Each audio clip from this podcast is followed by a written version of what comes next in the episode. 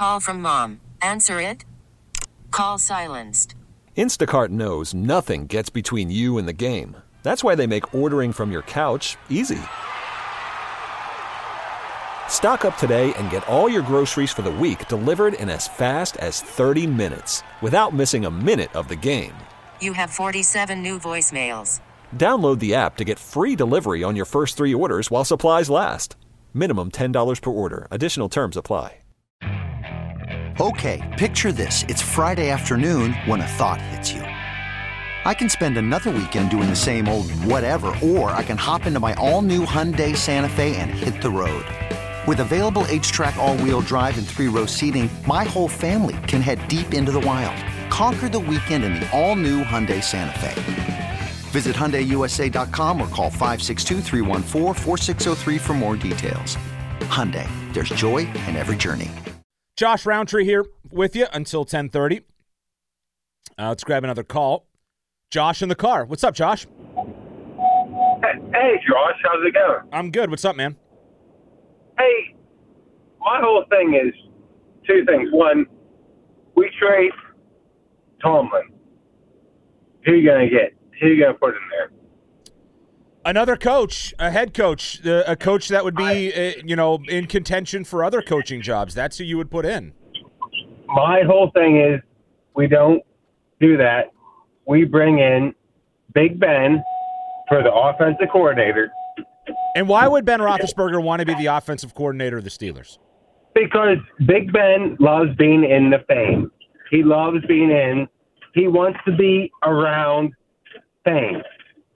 He wants people saying that's Big Ben. That's Big Ben. I, I don't disagree with that. That's why you bring him in there, and he can do this. He can. He can. Make, that's what he. That's what he's best at.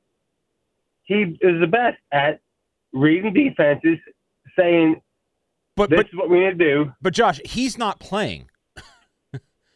Well, he's going to be calling it in the Kenny Pickett ear the whole time. He's going to make Kenny Pickett. the well, no, next they they they cut off his play call 15 seconds before the you know the the clock is out, and he doesn't get to actually sit there in Kenny Pickett's ear and direct him everywhere he goes. That's that's the problem. I mean, to me, the issue with Pickett, Josh, and, and appreciate the call. The issue with Pickett is not that he doesn't know what he's doing as far as pre-snap. It's when the play begins, he's missing guys. He's not reading the field correctly.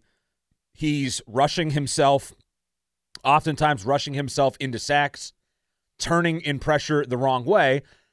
Could there be a benefit to having a guy that has played the position? Sure. But we we we got to stop with this. Ben Roethlisberger is not going to be the offensive coordinator in Pittsburgh. He's he's not. Why would he want to? The guy is retired. He's sitting on a, a stack of money. He is taking his kids to Pitt volleyball games. He is still loved here, and I get that he likes being in the spotlight, but that's what his podcast is for. I don't think Ben wants to come back into the spotlight and end up being the whipping boy here. And that's what the offensive coordinator has been since he arrived in Pittsburgh. It's always been, well, you know, Ben's great, but the offensive coordinator, he stinks. Todd Haley stinks. Randy Fichtner stinks. Bruce Arians got ran out of town by ownership here, then went on to win two NFL Coach of the Year awards after he quote unquote retired.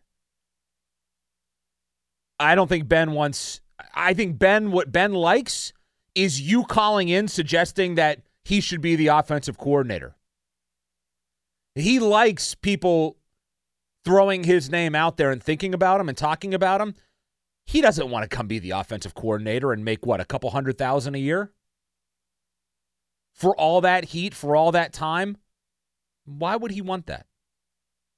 Bob and New Ken up next. What's up, Bob? Hey, the only problem we got is we should have never even had a quarterback. Mason Rudolph should have been the heir apparent to Ben Roethlisberger. That, that's it. Tomlin lied about this quarterback stuff, okay, and he's going to get caught in a lie. And, and he, if he puts Rudolph out there, everybody's going to know that it was it was a big lie. and he's going to be, you know, and, a lot of you guys on on this fan. I'm not talking about you, uh, Rowntree, but I'm talking about uh, uh, some of them other ones there on the daylight there. Had these fans all riled up. They had to boo Mason Rudolph in a preseason game uh, two years ago. That that was horrible. Yeah, I didn't love him getting booed in the preseason, Bob, and, and thanks, man. But it, it, this is the NFL if Mason Rudolph was a good player, he would be playing. Like, this is the one industry where it's really hard to get away with favoritism. You can, but if Mason Rudolph, if they thought that he could be really good for them, he would be quarterback. He would be QB1 of the Pittsburgh Steelers. Guess what? The last time that Mason Rudolph was the QB1 of the Pittsburgh Steelers, you know what happened? A guy named Duck Hodges replaced him and they had a quarterback battle. So I'm just I, I don't buy that Mason got screwed or got a raw deal. I mean, I, if he was truly good, if he was legit, he would be playing right now. But he's not as good. We heard from Mike DeFabo earlier, and Mike said he watches Mason Rudolph in practice all day, and all the guy seems to do, or, or what he does a lot, is throw interceptions. So he hasn't looked very good in practice. I've watched him in practice before. There's nothing special there. I do love, though, the back to back calls. Ben should be OC. Mason Rudolph got screwed, and he should be the starting quarterback. We're living in and we're living in la la land right now. It's fantasy world. It's people are just daydreaming. I'm guessing if you live in Honolulu, you daydream as well, and that's where we're going next. Kevin in, Hon- in uh, Honolulu is up next. What's up, Kevin? Good to hear from you. Yeah, not too. Hey, I appreciate it, Josh. Uh, I'm not dreaming too much today because it's it's only like 82 and a oh, little breezy. Yeah, that's that's. Yeah. I feel your pain. Yeah, it's rough. Hey, kidding aside, um, yeah. So to your point, there's no way on God's green earth that Ben's coming back, and I, I I would caveat not so much that Ben loves us calling in to say that we want him to be this or that, the Steelers at this point. More so, Ben loves it that everybody is that used to be anti Ben or said mm-hmm. it was Ben's fault. Is Ben just sitting back going, see, told you it wasn't me.